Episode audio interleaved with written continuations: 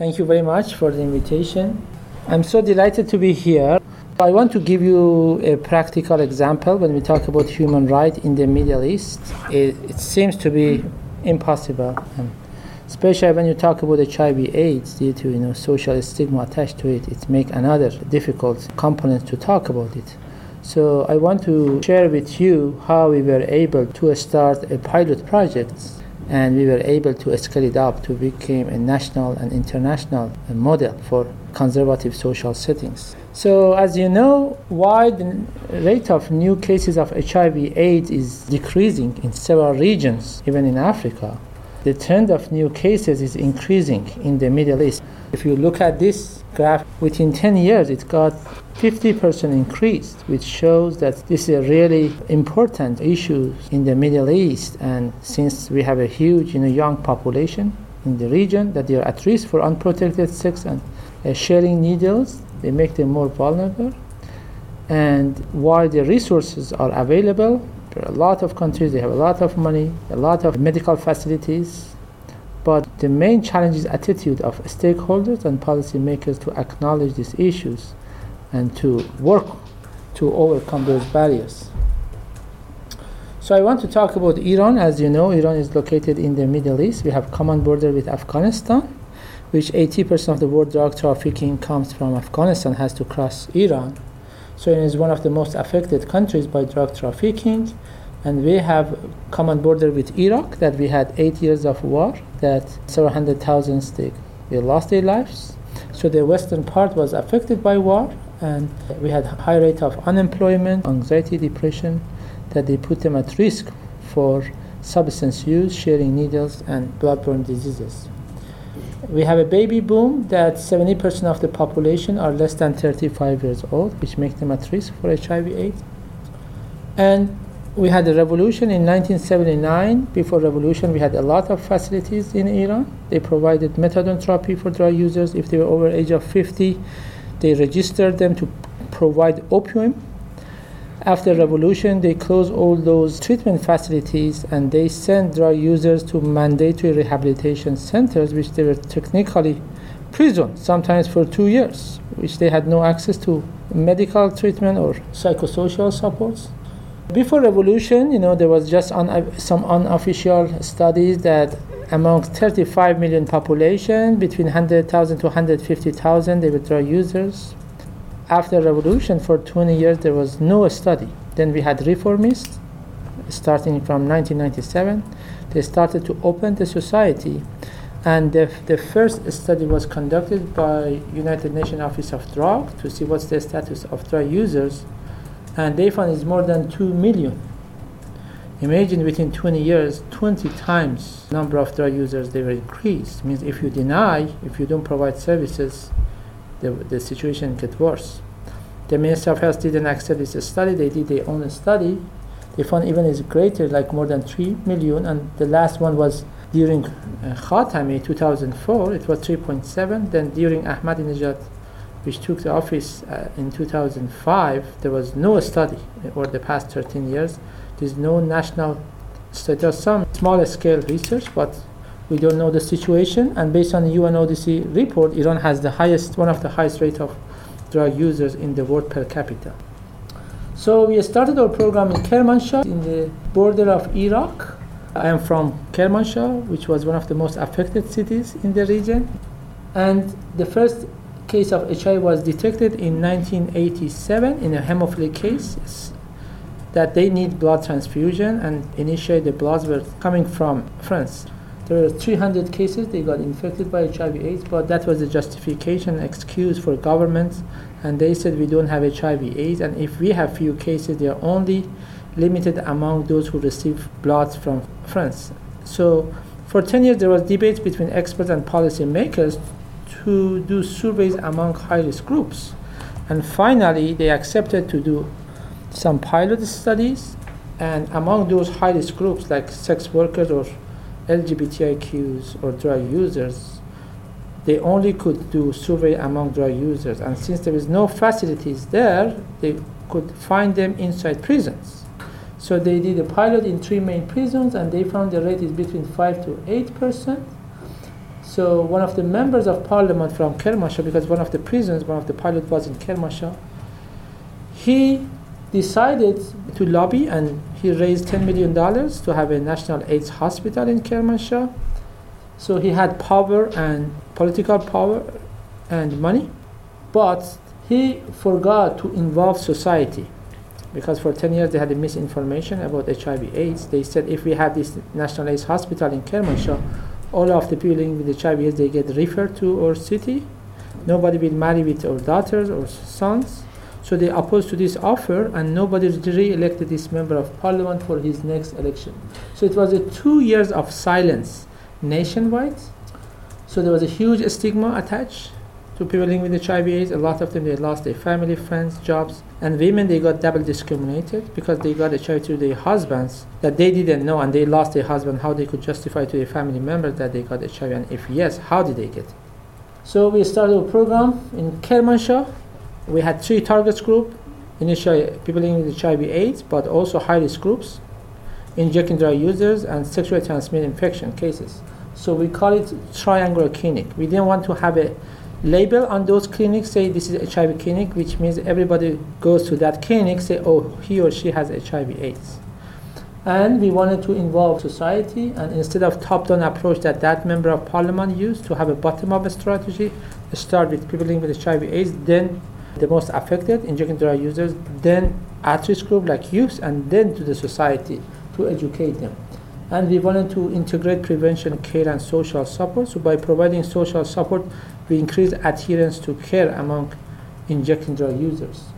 And we call it restaurant approach. It's one-stop shopping because a lot of drug users, when they come for the first time, it maybe it's last time, how we can provide a very comprehensive menu means providing needles at the same time condoms and methadone. Even in the U.S. today, some centers they only provide needles, but they cannot provide the methadone, and vice versa. So we started in 1999, and we did the first study to find what is the main cause of mortality among people living with HIV/AIDS. Since this is immune deficiency, you think it may be opportunistic infection, but almost 60% of people living with HIV AIDS, they committed suicide during the first year after their seroconversion due to losing social supports. So we realized more than medical treatment, they need counseling. Yes, they need social support. They need mental health support. And when we talked to them, they said, "Can you come and talk to your family members?" Every day after business hours, we talk to their parents, and we said they are not guilty. They are humans. And then the family members they realized that they have misinformation, prejudgment, and they felt guilty. And the next day they came to our clinic. So that was the reason we build up the trust among networks of drug users, injecting drug users, and the number of clients increased from one to two cases per week to 50 to 60 cases per day within six months. This is the model which was documented by World Health Organization as a best practice that we call it triangular clinic and integration of prevention, care, and social supports. So the document is online available. If you Google Kermanshah WHO best practice HIV, it's 55 pages with all details. And then these are the involving society having special programs for orphans that they, they lost their parents due to HIV AIDS and for women, we had a special hours during the mornings because they didn't want to interact with men. And we had special programs for youth. We educated 10,000 students, and each of them was a member of a family of five, and they educated 50,000. So over the time, step by step, they educated society. Instead of coming to a TV like with the, what the member of parliament did to talk about what they wanted to do, it took us three years to educate the society. And then we use peer approach, follow up, do outreach because 90% of drug users they don't come to receive services, especially in public sectors. We provided outreach services for them. And also engage or targets group to provide uh, social support, self-help groups. And here you see we talked to a mayor and they gave us that space. They said this is useless. What you want to do, but when those targets groups got involved, they set up some tents to accommodate those who were homeless and provide services for them. And we work with Narcotic Anonymous. There's a huge number of people in Iran that they are working on that to link them with our clinics and also involve students, how students can educate other students, they peer educators.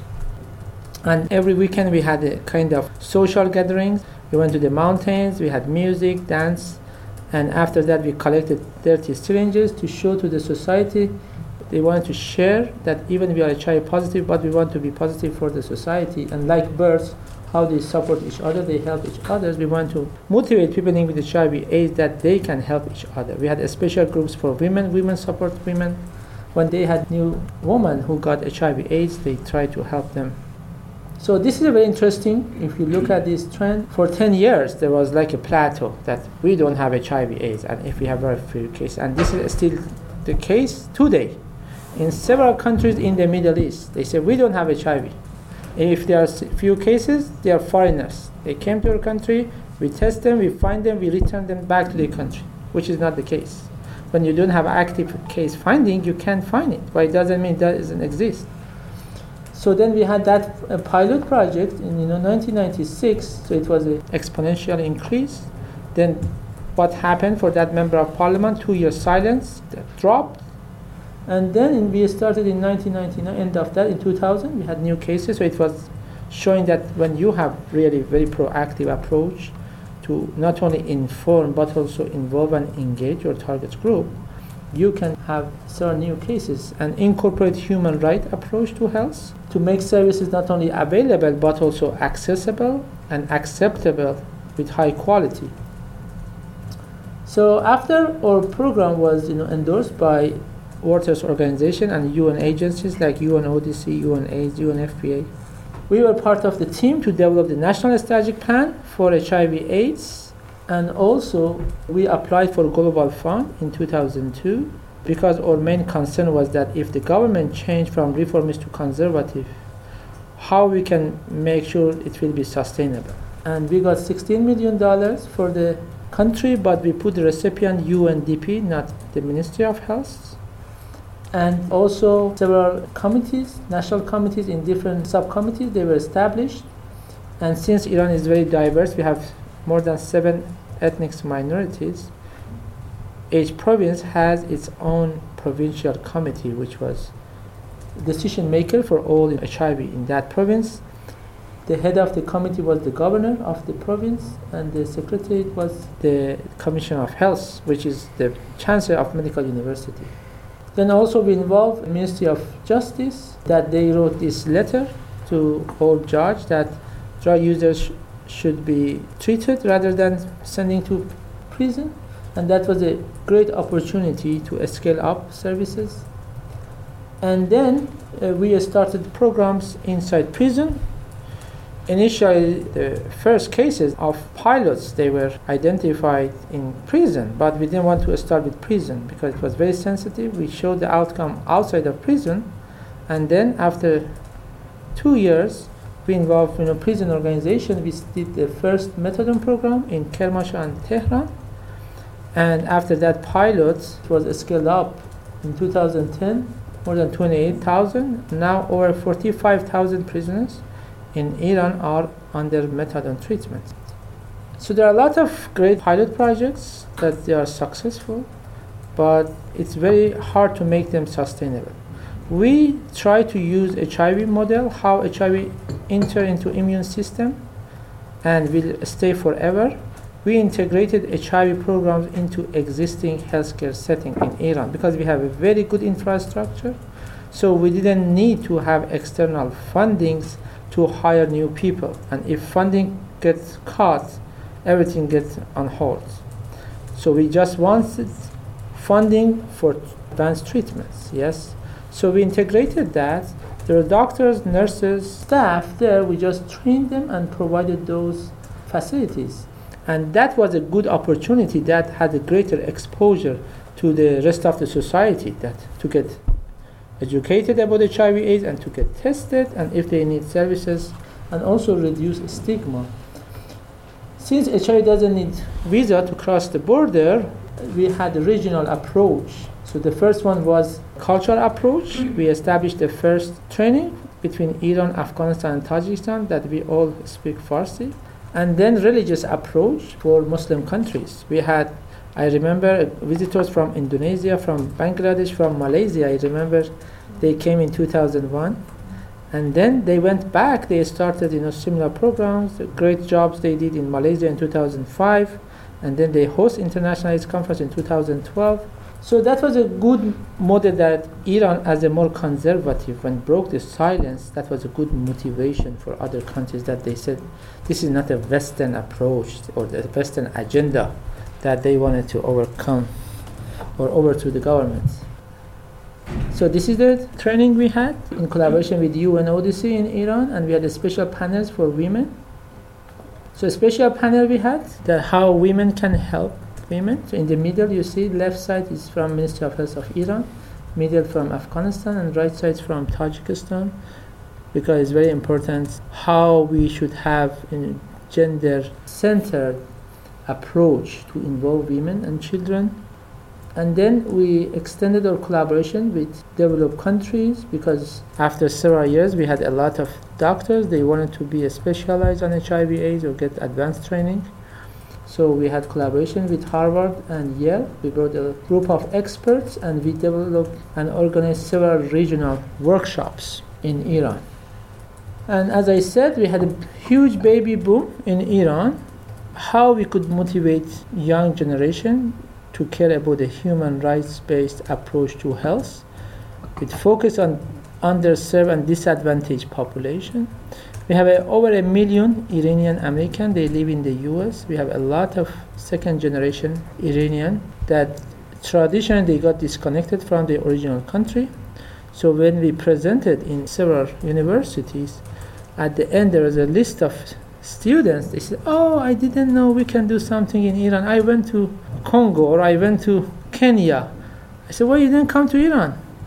So every year we had between 15 to 25 students from US, they came to Iran and they we paired them with Iranian students, and they had summer projects for three months. Then they went back. This is a group. They came from Harvard, Hopkins. Did a lot of research together, and they got very motivated after graduation. They wanted to go back to Iran. I remember in 2008 we had 310 applicants. Each group of alumni of the previous year, they were in selection committee for the next year. So they help each other like big brothers, big sisters but that was a good way to transfer knowledge and experience. And from 2002 to 2008, we were you know, hosting between 15 to 25 students each year. In 2008, I went to Iran to host a new group of students, but what happened?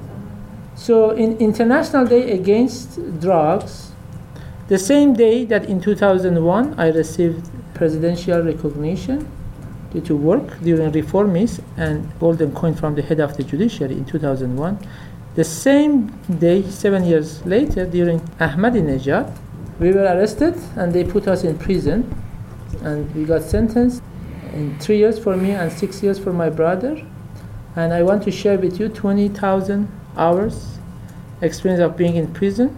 Imagine if you got stuck in a restroom for five minutes, how does it feel? oh, the door is locked and nobody can hear me. How is your feeling? Now you can imagine of 20,000 hours. But the, this is on top, imagine this is my brother and me. We have shared vision, we worked together for 10, 15 years, and now we had to be separated for eight months in solitary. The right side is the biggest cell, belongs to my brother because he was older than me, had a better solitary cell. So it was a very difficult you know, situation for two months. They didn't know where we are or family under pressure, 24/7 lights in two meters times 1.5 meters solitary cell under pressure. But when you are in a solitary cell, the first thing is to help yourself. Yes, the first step. Intrapersonal approach, help yourself and keep your motivation and mindset. I did everyday exercise and I said I am here like a meditation. How do you do meditation? And after eight months in that situation, they sent us to trial. We couldn't talk to our you know, attorney before, so I saw my attorney during trial, which was like five ten minutes trial. And there was a guy sitting next to us, and we said, Which court number you are going? He said, court number 15. I said, oh, I'm going to court number 15 too. Are you going before me or after me? The uh, interrogator said, you are on the same file. Because based on regulation, if they wanted to say we identified a network that they wanted to overthrow the government, it should be three, three or more individuals. Since it was two of us, my brother and me, they added a random person, so it will be three of us, and I said this is a network. And then when I went to that trial, there was a general prosecutor, and he was reading my case. Said, "Why U.S. did something wrong against Iran in 1953?" I look at behind, said, "Are you talking about me?" He said, uh, who are you talking? He said, I'm talking about you. I said, but I was born more than 20 years later. so how should I know what happened in 1953? And then the judge said, let's ask more relevant question. He said, we look after you for several years, even when you were in the U.S. We know all your behaviors, Mr. Kamran. I said, my name is Kamyar. Even you don't know my name, how you are very confident you, you know, you took at all of my files. And he said, why did you work with Bill University? I said, oh my God, did Bill Clinton had any university that I was working with? And I was thinking, I said, because in Persian alphabet you, you, you write Bill, Yale, the dot, if it moves, it's like miss you know, spell mispronunciation. I said, Do you mean Yale? He said, Yes, it doesn't matter. Is it Yale or Bill? I said, Even you don't know the name of university. I'm accused by working with that university. And then he said there was a conflict in the Middle East why US didn't listen to our approach. I said I was arrested eight months ago. How should I know what's going on five days ago? Even I had no access to news. So this was a kind of a mentality of those people that when they wanted to change, you know, the uh, political view, they may make your life very difficult. But the point is how much you are sustainable because in your ideas and ideology since when we were in solitary cell we realized when we recalled how many new babies we were able to protect for example imagine you want to work on human rights based approach but you don't want to make it very high profile. You try to work with stakeholders yes religious leaders yes we sometimes we had to rephrase our approach uh, for example, uh, one of our patients came with his mother, and his mother was freaking out that she said, My son has AIDS, I will die. I said, Your son has HIV, and she said, Thank God, now I'm happy. By just changing some sensitive words, you can engage them in conversation. Because it's very important in conservative social settings, the main concern of government is attitude of religious leaders which means before you approach to government you have to approach religious leaders. And if you want to approach to religious leaders you have to identify more open-minded and more educated religious leaders. So we try to find and finally we found one who was graduated from sorbonne very open-minded and when we talked to him he helped us a lot.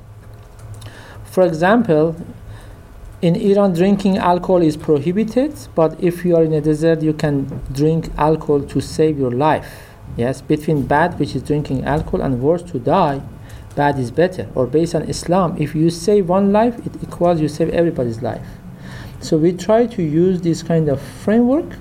And when they ask us, we heard you want to work with sex workers. We said, no, we want to work with vulnerable women. They said, oh, vulnerable women, no problem or when we started our approach, instead of saying we want to work with LGBTIQs, we said we want to protect life of new babies not to get HIV AIDS. There's no religion in the world say no, we don't want to save life of new babies. Yes, starting entry point, find a common ground, and then later we said to save new babies, we have to protect mothers, prevention of mother to child transmission. They said okay, mother and new baby. Then after a year, said, father, because if father get HIV, mother get HIV, mother get HIV, baby. Okay, father, mother, baby. Step by step, I call it dancing with your partner. We try to work with you, and that I see. If there are some things you think is not doable, in those conservative social settings, I think either you are in rush or you couldn't find a right strategy. Because even in science, doctors who have the same training, they have controversy. Even about HIV treatment, say, oh, some people say, let's start with this treatment, or the other one maybe that treatment. How do you expect a religious leader should understand everything in one hour lecture? Yes, and at the same time that you want to educate them, you should be educated at the same time. Yes, it's a kind of two ways approach. So that was the lesson we learned, and step by step work with them, and try to share credits, to give them ownership. It's very important. So when international visitors they came, we said, for example, imagine we were working in Kermanshah city. So when visitors from CDC, Center for Disease Control and Prevention, came and visited, we said, this is all which was done by Department of Health and uh, University of Kermanshah. They got all the credits. So when minister came, Minister of Health, we said this all was done by head of the CDC. So when WHO came, we said this was done by Ministry of Health. So then all like this regional came, we said Office of WHO. So this is you give ownership. When they get all the credits, they keep it for themselves. But if they you disconnect them and say, oh, we should target this initiative. And later on, when politics changed, they wanted to remove our names, even say we did nothing, but our picture is still there. They forgot to remove because that was a group picture. They couldn't cut my head. But this is the you know approach. We continue, but in the during the trial, after eight months, we went to the main prisons. That they were prisoners, drug dealers, robbers, and we tried to look like them. So we couldn't say, oh, I mean, we are doctors, la la la la. No, we are like gangs. You can accept us, you know. And we got reunited, my brother and me. And then we wanted to continue our work. You know, if you talk about human rights-based approach to health, it doesn't matter whether you do it outside of prison or inside of the prison. And since you do it from your heart, it doesn't matter whether it's appreciated by the government or organization you are working or the university or not as long as you see another human being, we should continue your work, yes? Initially, we wanted to work on HIV AIDS, but we realized a lot of prisoners, they don't have general knowledge about HIV AIDS and also public health. A lot of them, when they go to restroom, they don't wash their hands. So we changed the agenda from pure HIV education to public health education. And in prison, a lot of prisoners, they get selfish. They get careless. Why we should care? Yes? How we could educate them because a lot of them they made another prison in their minds. We wanted to tell them that someday you get released and you have to be prepared. You can get some skills. Yes this is a great opportunity. So i was teaching english classes and also i was learning spanish. For one year and a half i was learning spanish. And also we identify what are those minimum rights of prisoners. For example one of the rights was higher education, distance learning, that I helped 35 prisoners. We worked together, we registered, we continued education for a semester. Even after one semester, we got a struggle, but we tried to learn. And also, there was a tiny library. We tried to extend hours of library, and every week we could talk for 10 minutes over the phone with our family members. We used five minutes to talk to publishing companies, and we got 5,000 new brands book. So when we had like Green Movement a year later, a lot of students they came to prison. They said, "Oh, how did you find this book? I couldn't find this outside." I was in charge of haircut. If you need haircut, I'm happy to help. Yes, we can do fundraising. And another thing is the rate of smoking inside prison is more than twice. So how we could educate them to help themselves to reduce smoking by setting up some champions. They were smoking cigarettes and threw out the filter of cigarettes, and we collected. They threw out, we collected. So by this way, we try to, uh, by our you know behavior, educate them, and also we made a red line in the middle of yard, and we didn't say the right side is for smoking areas. We said the left side is non-smoking area, which we implied that right side is. We didn't want to tag them but each month we reduce a space of smoking. After a few months, they had very limited space to smoke.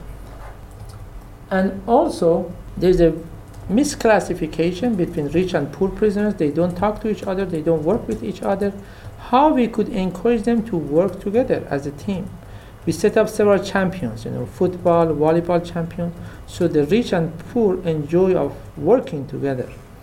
And also how we could disseminate health information or other information and educate prisoners. We established a weekly newspaper inside prison. It was local newspaper. We had only one computer that we were work together and it was very interesting because initially we wanted to work in clinic, the triangle clinic that we established inside prison, but Ministry of Intelligence said you cannot work there. After a few days, we said, can we work in Division of Health? They checked with Ministry of Intelligence, they said no. Because in Iran, when you get arrested, you will be under supervision of Ministry of Intelligence in solitary cell. And after that, they refer you to the main prison, then they don't care. So after eight months, we're in main prison. But they check with Ministry of Intelligence sometimes. Then finally, we realized there's a division of culture and art. We, said, we asked, can we work there? They said, who cares? You can go work there. But that was a good exposure to have access to other prisons. And when we communicated with prison officials, we didn't say, I'm come prisoner. I said, I am resident of room number 72, not cell. And they said, Do you think you're in a five star hotel? you're in a prison.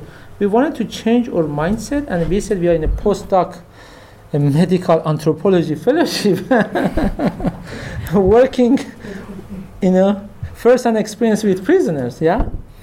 And that was a very important uh, that through that weekly newspaper, we try to share our knowledge with other prisoners that we didn't have access to and one of the things we try to do is to encourage prisoners to serve each other. Because when you get selfish, why you should serve another prisoner? Yes? So we had each week one page about who is the prisoner of the week. The first one was a person who was illiterate, he couldn't read or write, he belonged to a religious minority, but he was in charge of collecting filter of cigarettes. So when we recognized him, the next day a lot of prisoners came to us. They said, "How we can be recognized next week?"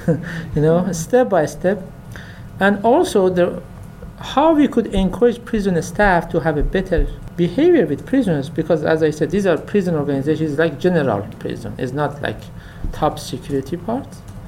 We couldn't say which prison staff has the worst behavior, yes, because they could send us to solitary cell. And we couldn't say which prison staff has the good behavior, which means rest of them not. So we started thinking to rephrase it. We found that we can say who has the biggest smile. So the first one who had the biggest smile, he was there for 27 years. We recognized him. So the next day, a lot of prisoners went and said congratulations. So we wanted to, by positive reinforcement, encourage them that if I get sick, if I get tuberculosis, you get tuberculosis as a prison staff. And if you get infected, your family members get infected, society get infected. So right to health for prisoners not only for themselves is beneficial for the entire community. And in bottom left, you see this is the editorial board that we had. They were, belong to religious minorities that they contributed. We wrote about the culture, history, and later on, we had access to female prisoners. I will tell you how. And we encouraged them to submit their you know, papers for that weekly newspaper. And we had a lot of prisoners who were artists. We asked them to change the environment of the prison by painting on the wall, like mountains, rivers, sun. If you go to Evin prison, hopefully not, you will see a lot of arts on the wall. And morning exercise because a lot of them they don't care about their body so step by step, the environment changed. After 10 months, became more friendly, and changing the cognition. In, look at the right side. That say how you date a girl. Say what's your cell number? Yes. then right side, two prisoners say what's your cell number? so we try to change the attitude that we are there as a humans to live there, because initially there were some prisoners that they were like wait and watch uncertainty kills mindset. Said, you are there forever. And how you can survive, how you can socialize. And that was a very important, and since we were doctors and we used to be in TVs, they knew us, they trusted us. And that was a good opportunity for us as a strength that we could work with them. So then, step by step, the environment changed. But the Ministry of Intelligence, they came and said, "You are continue your work, social change." So they banned us not to go to cultural division, and they sent us to the bakery and kitchen. So my brother and I got separated again. My brother went to kitchen working with tomatoes and potatoes, and me in bakery. So when I went to bakery initially, I said, "Oh my God, I don't have any skill of baking in my resume. What should I do?" I was carrying heavy stuff, but after a few days, I said, "Oh, these breads are distributed among prisoners. Yes, right to food is part of right to health. Yes, let's change the agenda. How we can healthy bread, since that bakery was running by prisoners." I asked them to have a glue gun the way you go to emergency room to wash ground, wall, not to smoke cigarette. And the first thing is not to infect, yes. How we could prevent parasitis, because a lot of people they may have parasitis, by having a stool exam. Every day I had stool exam from patients and I went to lab of the prison and they got mad at me and said every day we wake up there's lines of stools are waiting for us since we had high turnover you know every week new prisoners. So i wanted to make sure we don't you know, disseminate. And then since i could count more than 10 and i took statistical courses at harvard i was in charge of distributing breads. Every day i was carrying carts and i was distributing breads and that was a great opportunity for me to distribute breads for female prisoners. So I got access to female prisoners. I shared what we are doing, and they did the same thing. And I remember we had a morning exercise and how we could express our opposition by counting together one, two, three, four. And then female prisoners, they did the same. One, two, three, four. So by this way, we try to express ourselves, but at the same time, encourage prisoners to do an exercise. And one day, one of the prison staff came and said, I want to make confession. This bakery is cleaner than my bakery. I became happy. I said, Oh, thank God. But after a few days, the Ministry of Intelligence was informed after four months, and the interrogator came to me and he said, We heard you are in charge of distributing breads. I said, I didn't know this is a very impressive job. He said, How many breads did you distribute? I said, I distributed yesterday like 5,000. Today I distributed 5,200. Does it matter? He said, Yes. It means you have total number of prisoners who eat these breads, which means you have total number of prisoners daily basis, which is top secret. I said, Oh my God. So they moved us uh, to go to the yard of the prison to be in charge of sweeping and that was during fall season and I'm in charge of collecting dry leaves and when you would try to collect them they get broken 10 times. It's a very hard job.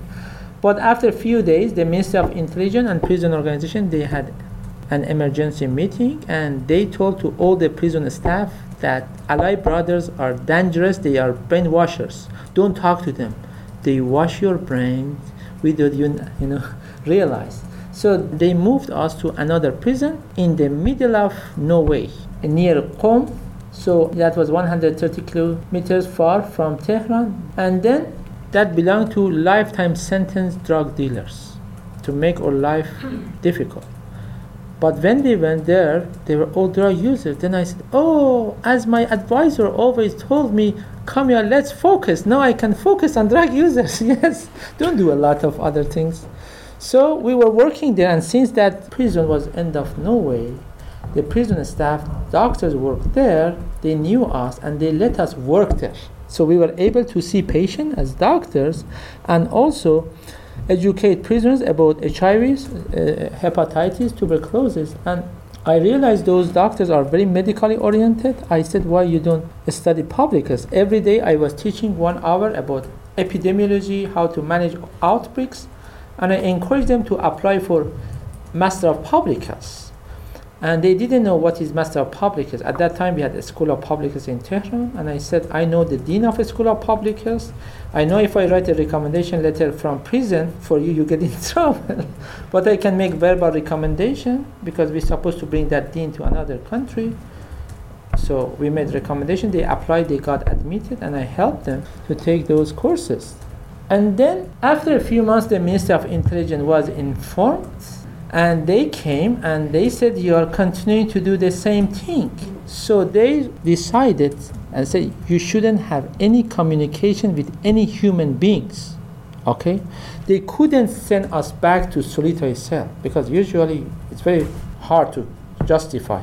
But they said given to your background on health we send you to work in a farm. This is a semi-open prison farm for chicken they were all chickens more. There, that I was in charge of overseeing those chickens, that they will be food for prisoners. But after a few weeks, they said, Get out of here. I get released. There was a huge campaign for us. Thanks to all of them, you know, Physician for Human Rights, Human Rights Watch, Amnesty International, Harvard School of Public Health. It's very important. If some people get you arrested for the work that they are doing, we have to be the voice of the voiceless. It's very important. The sooner you are, it's better to protect their life. Even it may take longer because the, it make the government angry, they don't release them, definitely. But you protect their lives in short run.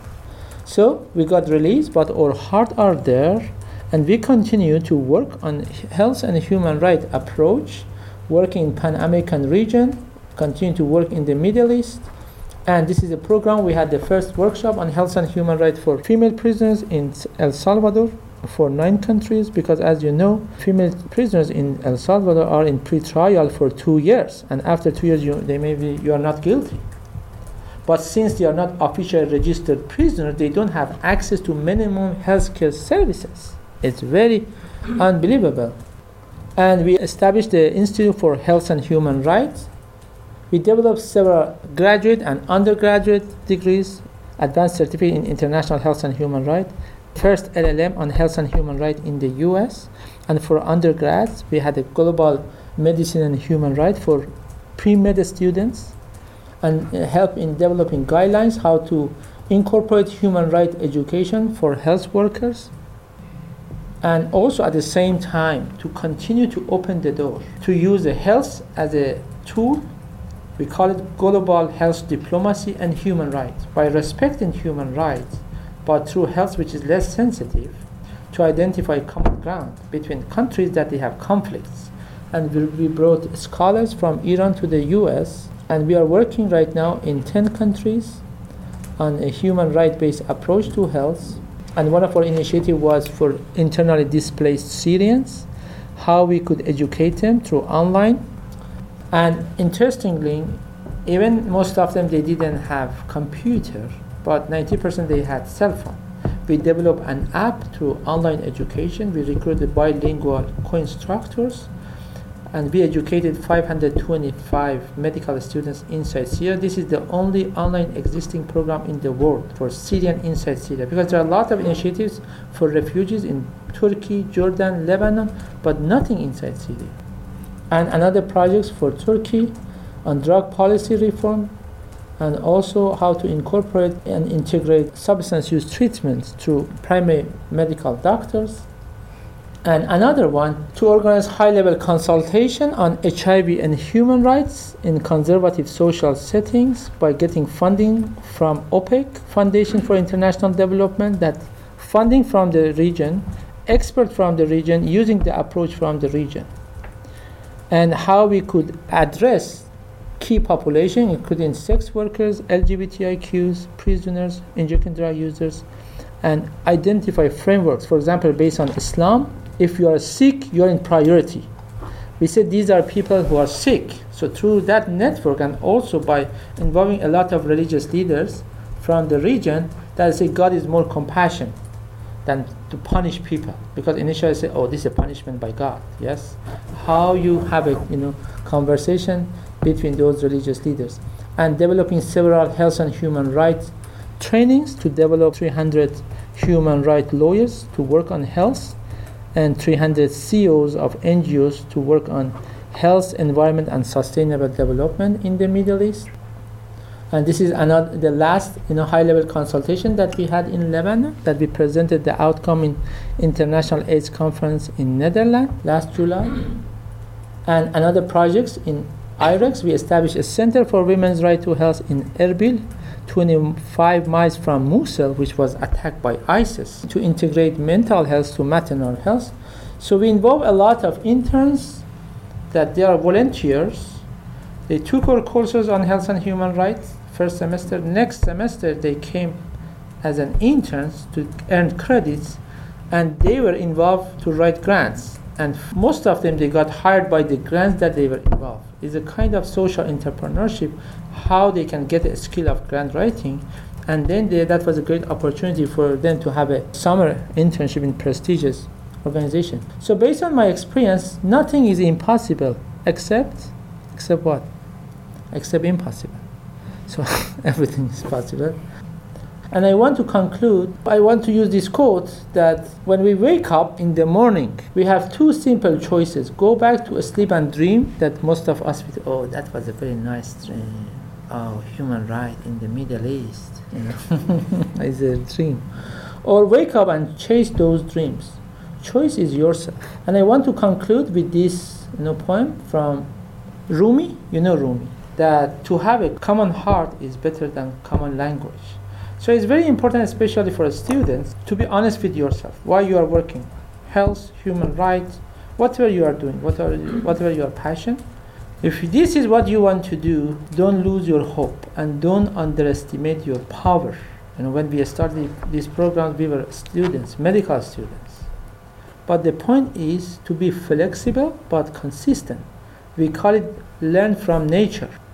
There is no river in nature which goes straight, yes, goes left and right, change its way but not its goal. And the more it goes, get stronger, yes.